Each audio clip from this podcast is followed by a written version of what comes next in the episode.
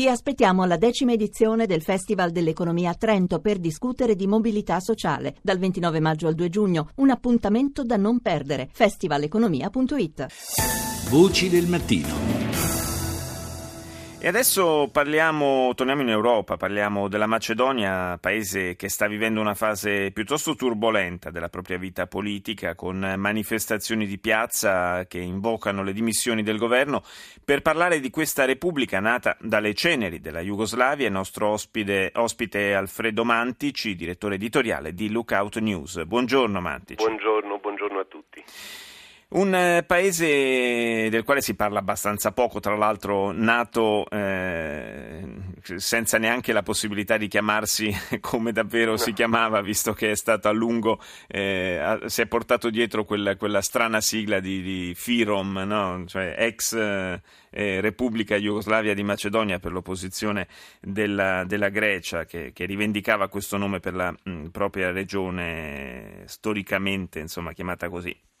Ma è un paese che eh, adesso è, eh, attraversa una fase difficile sia per eh, le, le, questioni politiche interne sia perché è una, una porta sull'Europa, una, una, zona di transito anche dei, dei grandi flussi migratori.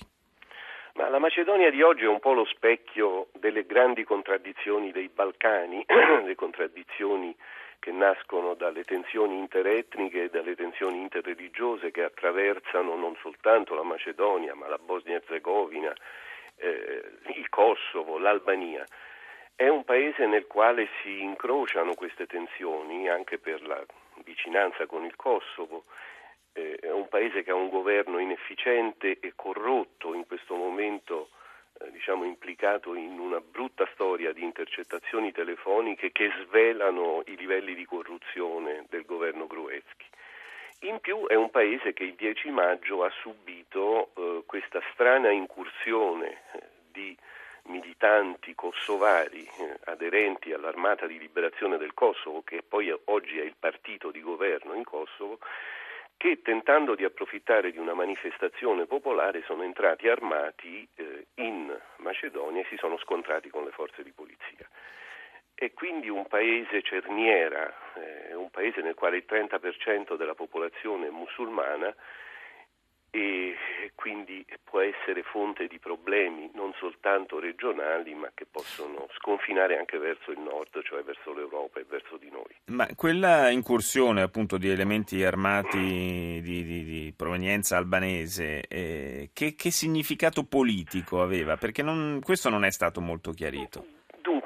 Significato politico è legato sicuramente all'estremismo kosovaro eh, che non ha smesso, nonostante abbia ottenuto con il sostegno della comunità internazionale l'indipendenza dalla Serbia, non ha smesso di accarezzare il sogno della grande Albania, una grande Albania che vada appunto da Pristina, eh, passando per l'Albania, fino a buona parte della Macedonia, delle tre province della Macedonia che confinano con eh, il Kosovo e che sono a maggioranza albanesi.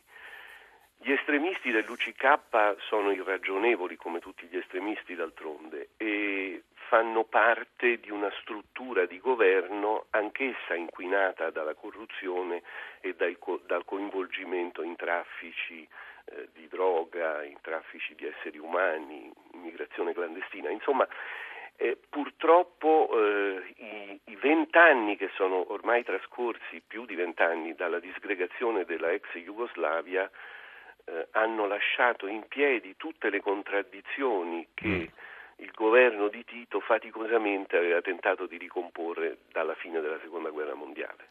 E quella è una zona, come accennavamo prima, che tra le altre cose è una zona appunto di, di, di, forte flusso migratorio, se ne parla molto meno perché eh, ovviamente non ci sono eh, mari da attraversare e quindi non ci sono quelle tragedie a cui abbiamo assistito anche di recente eh, con i naufragi, la perdita di centinaia di vite umane. Però anche lì sono le grandi organizzazioni criminali che gestiscono il traffico. Sì, è un traffico molto lucroso e se volessi fare una battuta, invece che preoccuparmi dei terroristi che arrivano sui barconi, mi preoccuperei, se non oggi, in futuro, di un possibile flusso di ingresso di militanti islamisti in Italia e in Europa proprio dai Balcani, perché è una rotta molto più semplice, molto meno pericolosa che attraversare il Mediterraneo con un gommone e piena di, dire, di, basi di appoggio, perché sì. è vero che eh, i musulmani balcanici sono per tradizione storica moderati, però soltanto nei Balcani ce ne sono 8 milioni, quindi basta che una minima, minima percentuale si estremizzi e noi potremmo avere alle porte del nostro paese delle formazioni estremiste musulmane molto pericolose. Grazie ad Alfredo Mantici, direttore editoriale di Lookout News, buona giornata.